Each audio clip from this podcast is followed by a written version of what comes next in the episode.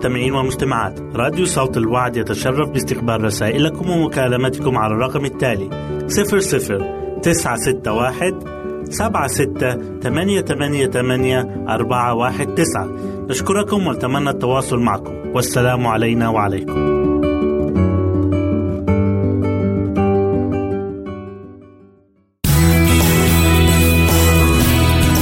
استماع وتحميل برامجنا من موقعنا على الإنترنت www.awr.org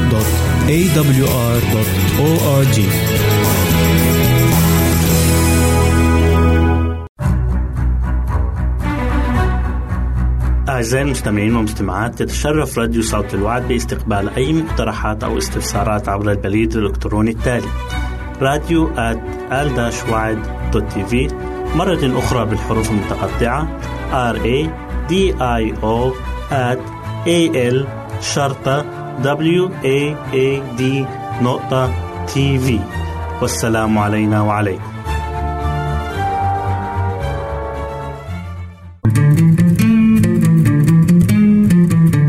أنتم تستمعون إلى إذاعة صوت الوعد.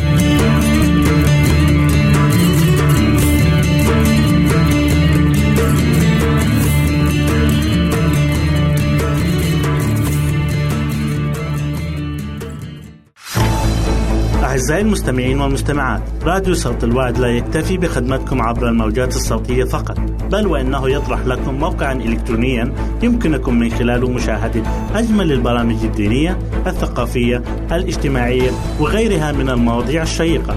يمكنكم زيارة الموقع من خلال العنوان التالي www.al-waad.tv مرة أخرى بالحروف المتقطعة www.al-waad.tv والسلام علينا وعليكم.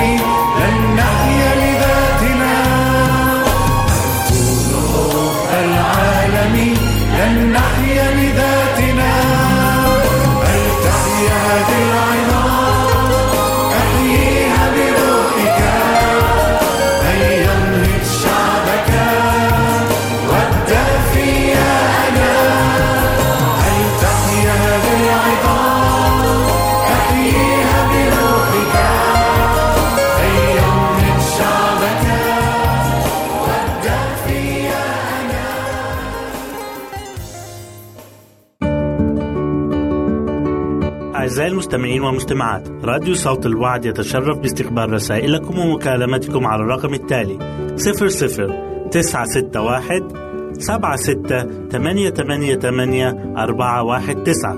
نشكركم ونتمنى التواصل معكم. والسلام علينا وعليكم.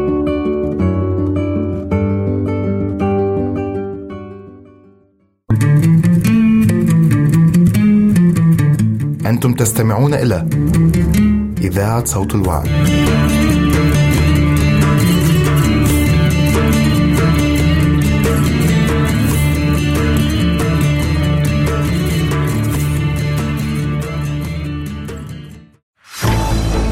أعزائي المستمعين والمستمعات راديو صوت الوعد لا يكتفي بخدمتكم عبر الموجات الصوتية فقط بل وإنه يطرح لكم موقعا إلكترونيا يمكنكم من خلاله مشاهدة أجمل البرامج الدينية الثقافية الاجتماعية وغيرها من المواضيع الشيقة.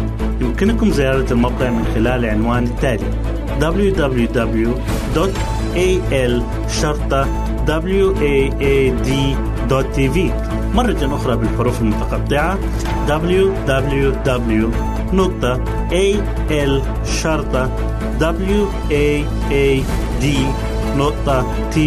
والسلام علينا وعليكم.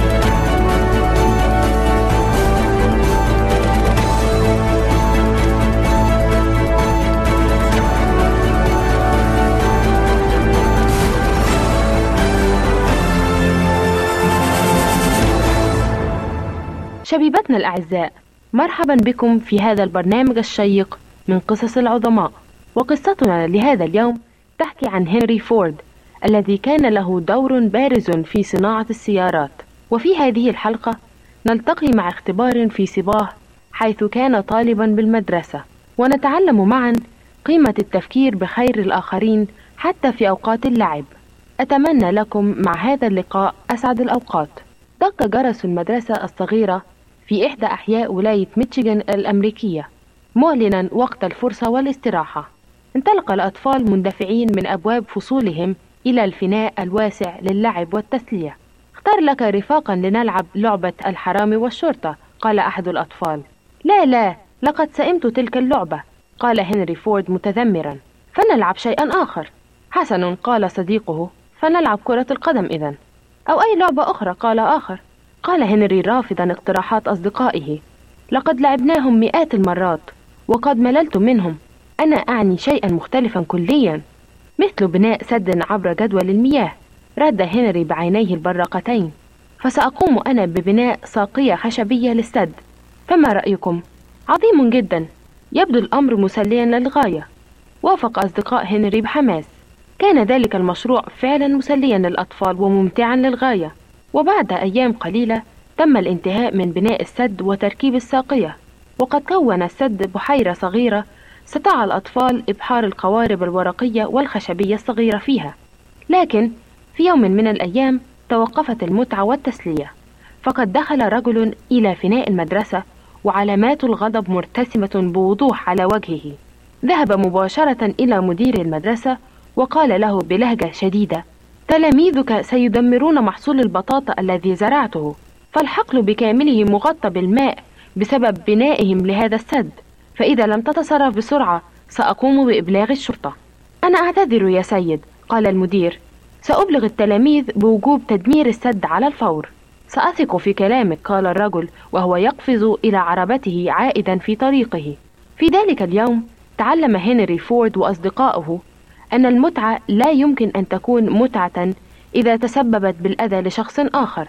طبعا لم يقصدوا أن يأذوا محصول ذلك الفلاح ولكنهم لم يتوقفوا لحظة ليفكروا في العواقب التي نتجت عن بنائهم لذلك السد.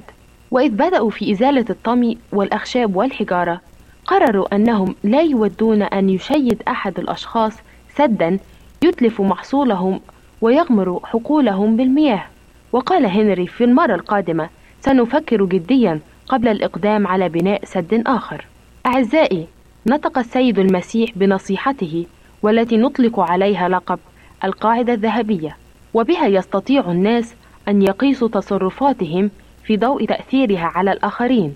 فيقول في الإنجيل بحسب متى أصحاح 7 والآية 12 هذه الكلمات فكل ما تريدون أن يفعل الناس بكم فعلوا هكذا أنتم أيضا بهم. لأن هذا هو الناموس والأنبياء. دمتم أعزائي لخير الآخرين سندا. تحية خير وبركة. اصطحبتكم في هذه الحلقة ماجي منير. وإلى اللقاء شبيبتنا الأعزاء في برنامجكم من قصص العظماء. طاب يومكم بكل خير. يمكنك استماع وتحميل برامجنا من موقعنا على الإنترنت www.awr.org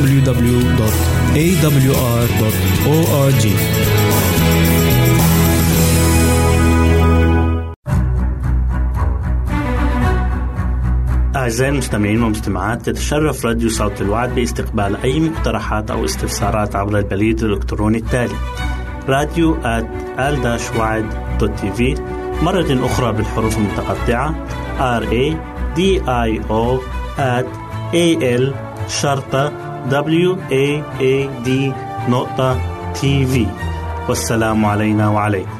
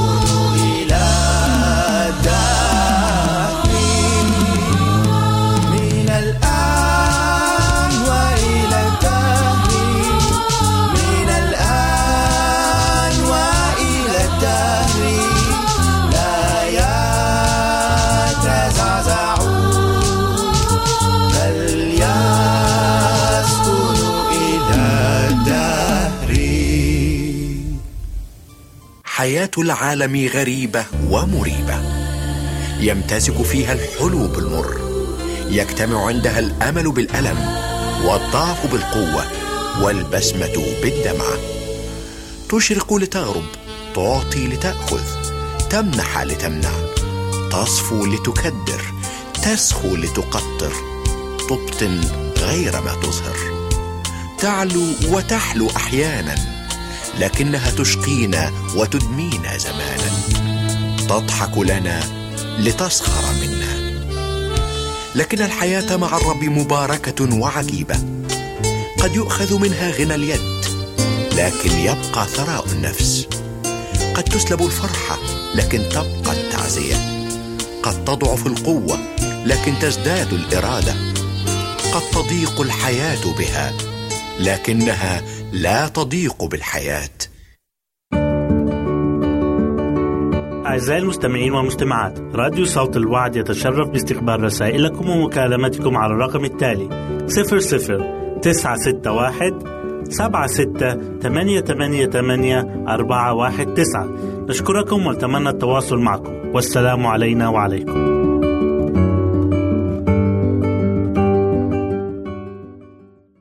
أهلا بكم أحبائي الأطفال في برنامجكم قصة للأطفال لا تنسوا أن تضيفوا حلقة على السلسلة الورقية التي تعودنا أن نصنعها في كل حلقة بعنوان القصة والدرس الذي تتعلموه من هذه القصة.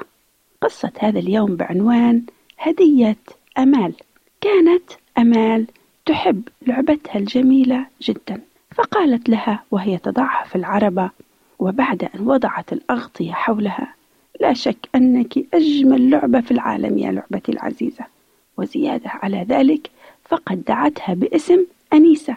بالطبع أنيسة لم ترد بكلمة بل نامت بأمان واطمئنان على المخدة البيضاء الجميلة قالت أمال ما قولك أن نذهب في نزهة يا أنيسة أغلقت باب البستان وسارت في الشارع ومعها كنزها الثمين الذي هو اللعبة أنيسة. استمرت في الحديث إلى أنيسة. قائلة أنتظر منك يا أنيسة أن تحسن السلوك ونحن في النزهة وإذا بكيت فلن أعطيك شيئا من الحلوى. طبعا لا حاجة للقول أن أنيسة لم تبكي وكان سلوكها حسنا وقد ابتهجت أمال بالنزهة وشعرت فخورة كما تشعر الفتيات الصغيرات. عندما يذهبن وحدهن للنزهة يسقن أمامهن عربات لعبهن. ولما بلغت أمال في نزهتها آخر الشارع شاهدت بنتا صغيرة تحمل لعبة قذرة جدا. فهمست في أذن لعبتها أنيسة قائلة ياه ما أسعدني لأنك لست قذرة كتلك اللعبة. ولكن تلك البنت الصغيرة كانت تحب لعبتها كما كانت آمال تحب لعبتها النظيفة وكانت تحضنها بكل حنو وعطف وتقول لها كما كانت آمال تقول للعبتها أنيسة أنها أجمل لعبة في العالم. وبينما كانت البنت الصغيرة تقطع الشارع من جانب إلى آخر دهمتها سيارة مسرعة فقفزت البنت لتنقذ نفسها وبسبب خوفها أفلتت لعبتها منها وسقطت تحت عجلات السيارة فتكسرت قطعا قطعا. وإذ رأت البنت ما حدث للعبتها تفجرت الدموع من عينيها. فإنها كانت اللعبة الوحيدة التي وصلت إليها.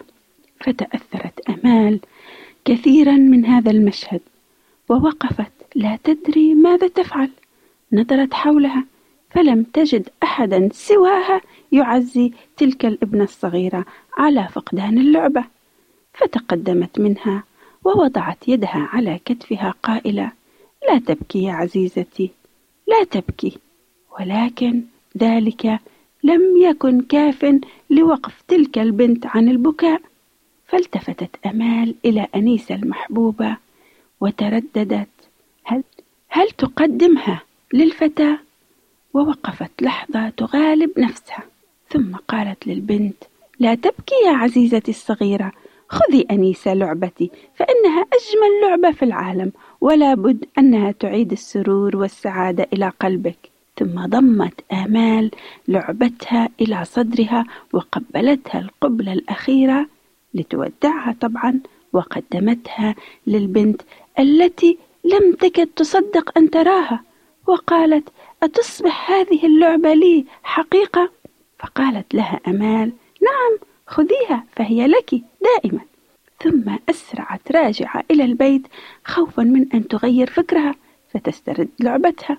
ولما وصلت إلى البيت جلست على عتبة الباب وأخذت تتأمل فيما حدث وتنظر بعينين دامعتين إلى العربة الفارغة.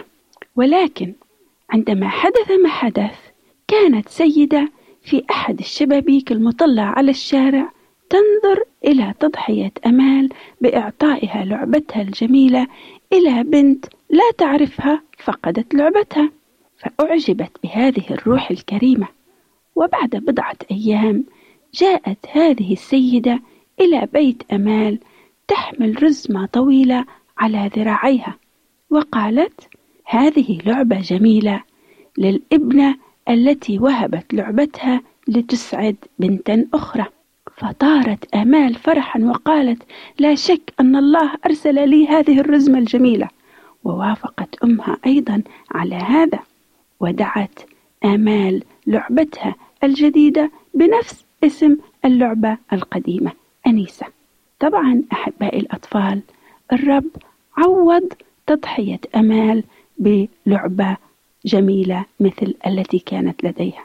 علينا أحبائي الأطفال أن نشعر مع الآخرين حتى وإن كان ما نمتلكه غاليا على قلوبنا. إن ساعدنا به شخص محتاج فالله سيعوض لنا تضحيتنا. أرجو أن تكتبوا الدرس الذي تعلمتموه من هذه القصة على السلسلة الورقية. إلى اللقاء. أنتم تستمعون إلى إذاعة صوت الوعد.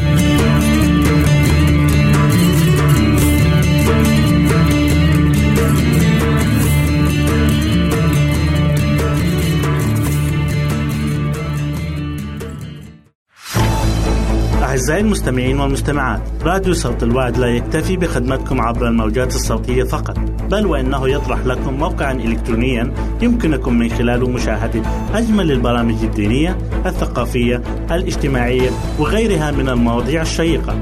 يمكنكم زيارة الموقع من خلال العنوان التالي www.al.waad.tv مرة أخرى بالحروف المتقطعة www.al.waad.tv والسلام علينا وعليكم.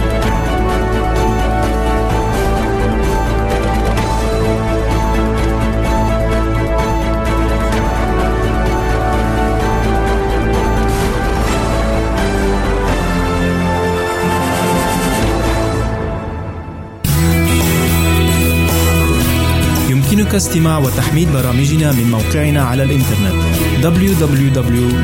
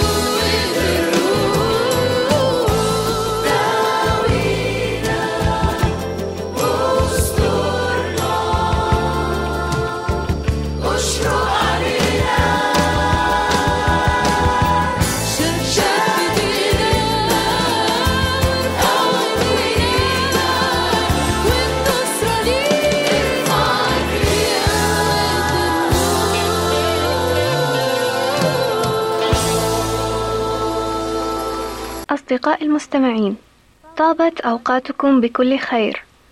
أرحب بكم في حلقة جديدة من البرنامج الأسبوعي آفاق عيش أفضل.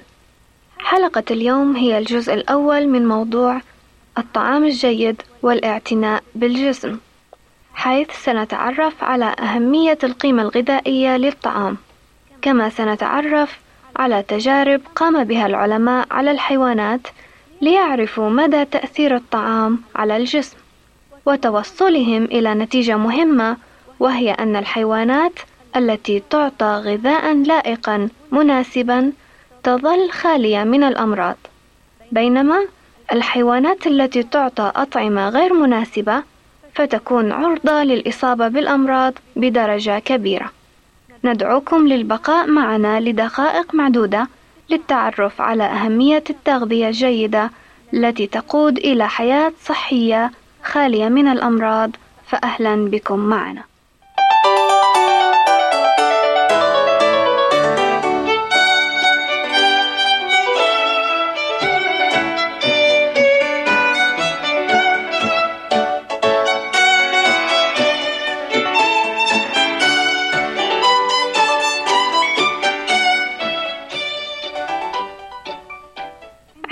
تذهب إلى الطبيب؟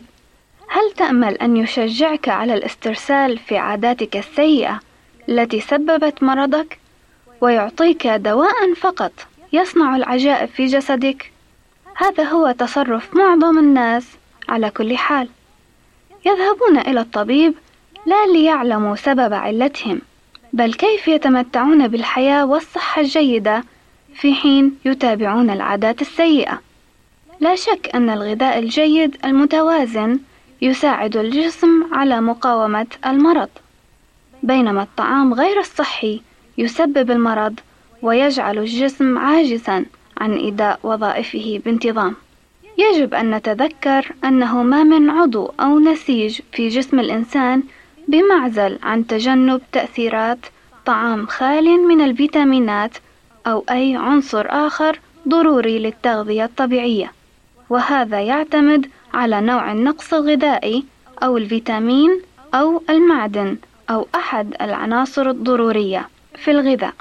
فإن هذا العضو أو ذاك أو أي نسيج من أنسجة الجسم يصبح تكوينه مختلا وغير قادر وظيفيا.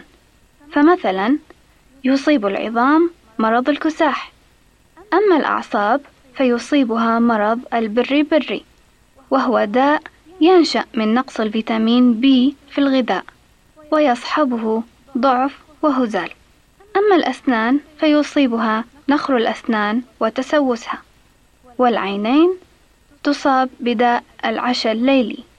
أما المعدة والإمعاء فيصيبها عسر الهضم والقرحة والتهاب ذات القولون.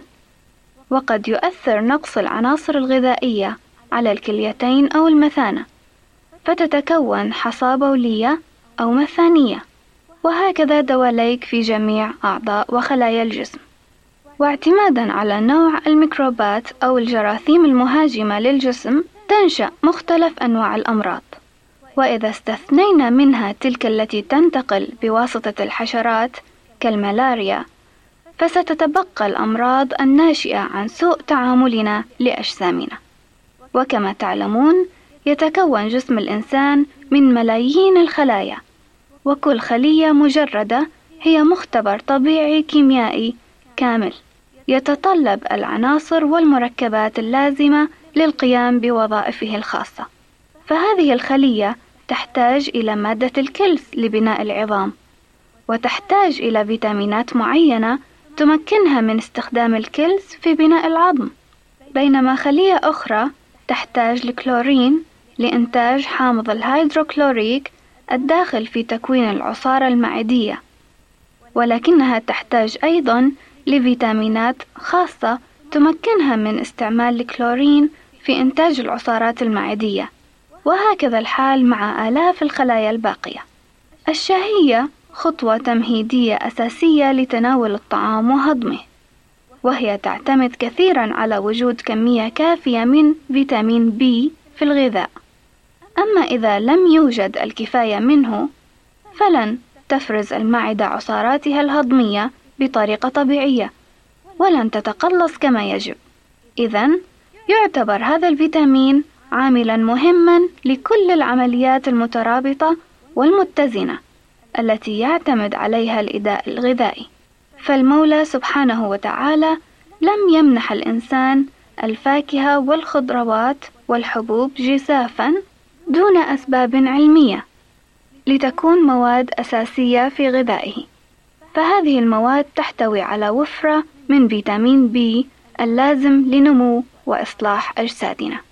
عندما يتناول الإنسان الطعام المناسب وبانتظام ستكون فرصته ممتازة في محاربة الأمراض والعيش حياة صحية سليمة. أما إذا لم يأكل الطعام الجيد فلن يستطيع تجنب الأمراض. يعتقد بعض الناس أن الطعام الجيد يعني طعاما باهظ الثمن وهذا غير صحيح. لقد خلق المولى جلت قدرته نباتات مغذية بكميات وفيرة ورخيصة في كل بلد وهي تحتوي على المواد الغذائية التي يحتاجها الجسم. وبمعنى آخر بإمكان الشخص أن يصرف الكثير من المال على طعام مؤذن وعواقبه غير مأمونة. أجرى العلماء اختبارات عدة على الحيوانات لمعرفة تأثيرات الطعام على الجسم فوجدوا أن الحيوانات التي أعطيت غذاء مناسبا بقيت خالية من الأمراض بصورة جلية بعكس الحيوانات الأخرى التي لم تغذى غذاء جيدا والتي كانت معرضة بكثرة للإصابة بالأمراض. قد تسأل هل تنطبق هذه الاختبارات على الناس؟ الجواب نعم. فقد قام العلماء بتقديم طعام بسيط لكنه صحي لمجموعة من الأطفال الأيتام في ملجأ. فلاحظوا تقدم صحة الأطفال وزيادة قوتهم وذكائهم. وعلى النقيض من ذاك الصغار الذين تهمل تغذيتهم في كثير من البيوت غنية كانت أو فقيرة. معرضون لشتى الأمراض. قام العلماء أيضا باختبار على ستة ألاف جرذ أطعموا نصفها طعاما جيدا متوازنا والنصف الآخر طعاما سيئا. بعد موت الجرذان التي لم يتسنى لها الطعام الجيد أجرى هؤلاء العلماء فحصا دقيقا لمعرفة سبب إصابتها بالأمراض التي أودت بحياتها. في حين أن النصف الأول بقي صحيحا معافى وكانت نتيجة الفحص كالآتي ضعف وأمراض في الرئة إصابة الأنف وممراته الهوائية إصابة الأذن وتقيحها تورم الأنسجة الأنفية إصابة العينين بالعمى إصابة المعدة والإمعاء بالالتهابات والقرحة. حصل مثانة الولادة المبكرة أو موت الجنين في أحشاء والدته. أمراض الجلد التي تسبب تساقط الشعر. التهابات الجلد الخراجات فقر الدم داء الاستسقاء تضخم أو انتفاخ الغدد خاصة الغدة الدرقية. أمراض عصبية البري بري أمراض قلبية. وعندما أهملت تغذية الحيوانات الأخرى كخنازير غينيا لاحظوا إصابتها بتورم اللثة وتسوس الأسنان. شلل أو كسح الأطفال ضعف العظام. التهاب غشاء القولون كالديزنتري الإسهال وأمراض أخرى. هنالك أمر آخر تعرف عليه العلماء يفرق بين الجرذان التي أسيئت تغذيتها والجرذان التي أحسنت تغذيتها. الأولى تكون غالبا متوترة الأعصاب. يفترس القوي منها الضعيف. أما التي أحسنت تغذيتها فتكون وديعة ومزاجها جيد. كانت هذه الحلقة أعزائي المستمعين هي الجزء الأول من موضوع الطعام الجيد والاعتناء بالجسم. إذا رغبتم الحصول على نسخة من نص هذه الحلقة نرجو أن تعلمونا من خلال رسائلكم شريطة كتابة عنوان الحلقة لكي نرسلها على عناوينكم. أذكركم أصدقائي أن الجزء الثاني من هذه الحلقة سيأتيكم قريبا. فحاولوا أن تستمعوا إليه حيث سنتعرف على الأسس الرئيسية لتغذية الجسم بطريقة سليمة. وإلى اللقاء. يمكنك استماع وتحميل برامجنا من موقعنا على الإنترنت www.awr.org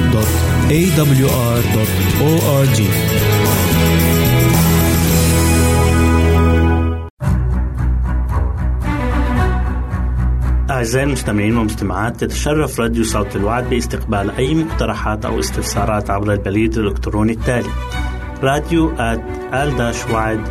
في مرة أخرى بالحروف المتقطعة R A D I O at A L شرطة W A A D نقطة تي في والسلام علينا وعليكم.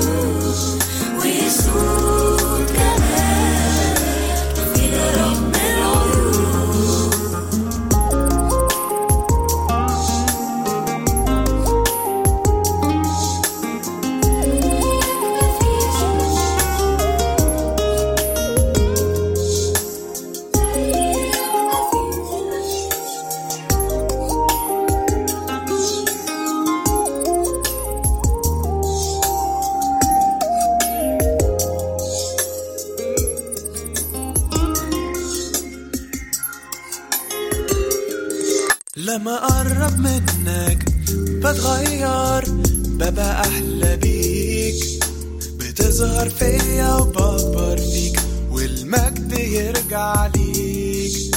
لما أقرب منك بتغير ببقى أحلى بيك. بتظهر فيا وبكبر فيك والمجد يرجع ليك.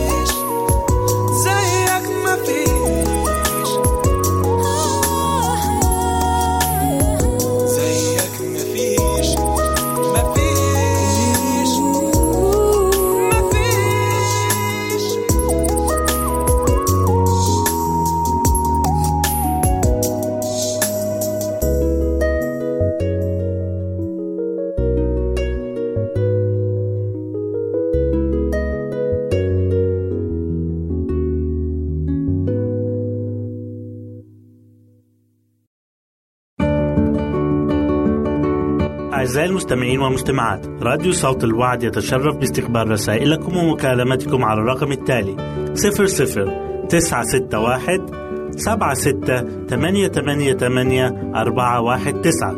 نشكركم ونتمنى التواصل معكم. والسلام علينا وعليكم.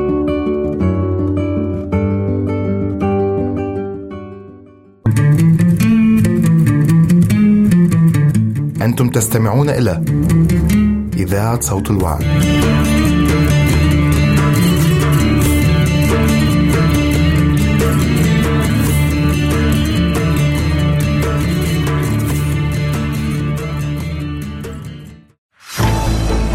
أعزائي المستمعين والمستمعات راديو صوت الوعد لا يكتفي بخدمتكم عبر الموجات الصوتية فقط بل وإنه يطرح لكم موقعا إلكترونيا يمكنكم من خلاله مشاهدة أجمل البرامج الدينية الثقافية الاجتماعية وغيرها من المواضيع الشيقة.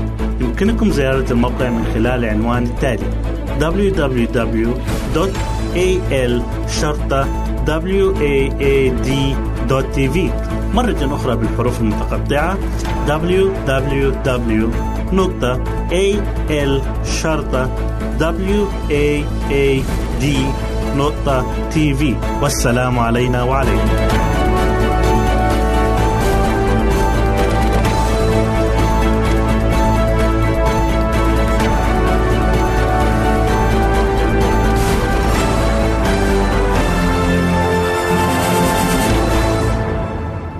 مستمعينا الكرام نرحب بكم في برنامجكم المستديم بيتي جنتي وحلقة اليوم بعنوان خصص وقتا للقراءة. قراءة الكتب للأطفال مهمة جدا وحتى الأولاد الكبار يحبون من يقرأ لهم القصص.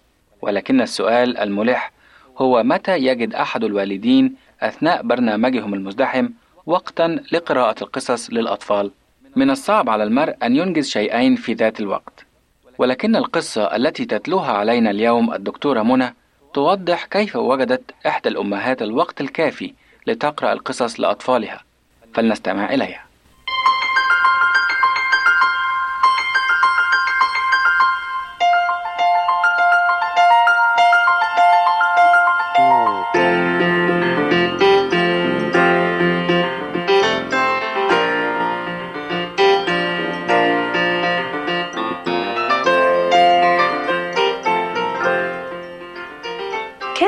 منيرة تعيش بمفردها وتشرف على تربية أولادها بنفسها كل الوقت. فقد كان عمل زوجها يقتضيه أن يسافر خارج البلاد لفترة قد تطول وقد تقصر. وهكذا وقعت مسؤولية تربية الأولاد على عاتقها وحدها. ولكنها رغم تغيب زوجها عن البيت عزمت ألا تفوت أي فرصة تستطيع فيها أن تفيد أطفالها وتعلمهم. وفي قائمة الأولويات بالنسبة لما تؤديه لهم كل يوم كان يوجد بند قراءة القصص. وإذ كبر الأطفال بعض الشيء أرادت أن تقرأ لهم بعض القصص والأحداث التي تناسب أعمارهم مثل كتاب رحلات ابن بطوطة أو اكتشافات كولومبوس العجيبة. ولكن أين تجد الوقت لمثل هذا النشاط الذي تقضيه معهم؟ فكلما كبر الأولاد كلما شعرت بعدم وجود الوقت الكافي الذي تقرأ لهم فيه الكتب. وأخيرا طرأت لها فكرة بدت جذابة. لماذا لا تدمج قراءة القصص مع وقت تنظيف المطبخ في المساء؟ فقد كان من واجبات الأولاد تنظيف المطبخ بعد العشاء وغسل الصحون. ولم يكن هذا العمل محببا للأطفال وكثيرا ما كانوا يتهربون منه بانتحال الأعذار. فكانت الأم مضطرة إلى تحضير الطعام ثم إلى تنظيف المطبخ وغسل الصحون بمفردها. وغالبا ما كان الجو مشحونا بالتذمرات وهكذا فلكي تجعل الأم هذا الوقت جذابا لأطفالها قررت أن تجعله أيضا وقت قراءة القصص لهم. وابتدأت بالفعل قصة تؤثر انتباههم وتحوز على إعجابهم. فوجدت نجاحا كبيرا منذ البداية. فكانت الأم تجلس على كرسي في أحد الأركان وتبدأ في القراءة. ومنذ ذلك الحين لم يعد أطفالها يقاومون أو يتهربون من تنظيف المطبخ وغسل الصحون. فقد كانوا يتقون للمساء لمتابعة قصة البارحة. وفي غضون دقائق معدودة يتم تنظيف المطبخ وغسل الصحون. وتأتي الأم في قراءتها عند نقطة مثيرة في القصة وتقول نتوقف هنا الآن وغدا نتابع القصة. أحب الأطفال ذلك الوقت الذي كانت تقرأ لهم فيه أمهم القصص. وإضافة إلى هذا فقد كانت الفائدة مزدوجة.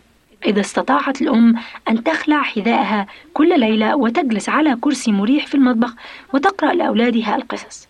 فهي لم تشعر بالذنب أن أولادها كانوا يقومون بالعمل كله لأنها كانت أيضا تفيدهم بقراءة القصص لهم. وما عاد الأطفال يتذمرون أو يتهربون من عمل التنظيف هذا.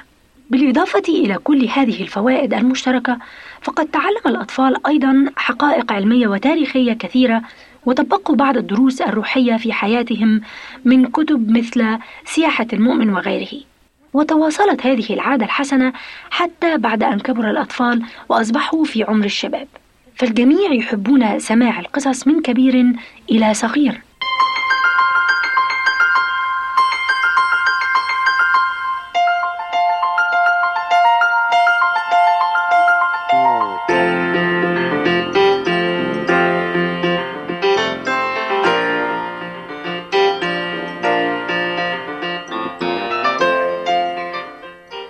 لماذا لا تجربون هذه الطريقة وتكتبوا لنا عن النتائج وتخبرونا بالكتب التي انتهيتم من قراءتها؟ فربما استفاد غيركم من اختباراتكم. والحقيقة هي أنكم إذا كنتم حقا مقتنعين بشيء ما فستجدون الوقت له تماما كما فعلت تلك الأم مع أطفالها. وحتى لقائنا القادم تقبلوا منا كل أمان الخير والسعادة.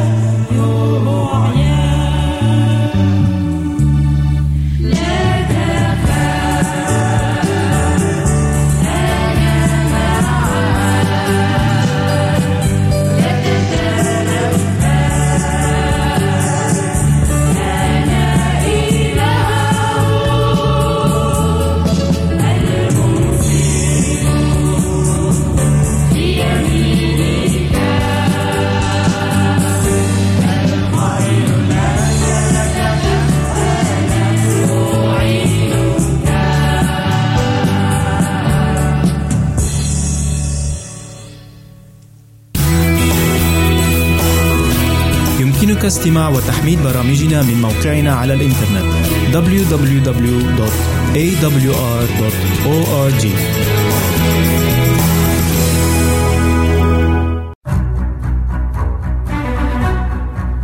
أعزائي المستمعين والمستمعات تتشرف راديو صوت الوعد باستقبال أي مقترحات أو استفسارات عبر البريد الإلكتروني التالي راديو في مرة أخرى بالحروف المتقطعة R A D I O at A L شرطة W A A D نقطة تي في والسلام علينا وعليكم.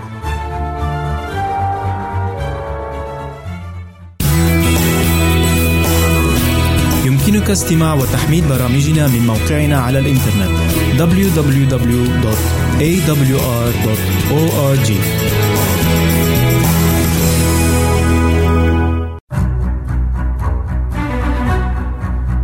أعزائي المستمعين والمستمعات تتشرف راديو صوت الوعد باستقبال أي مقترحات أو استفسارات عبر البريد الإلكتروني التالي راديو تي في مرة أخرى بالحروف المتقطعة R A D I O A L شرطة W A A D نقطة تي في والسلام علينا وعليكم.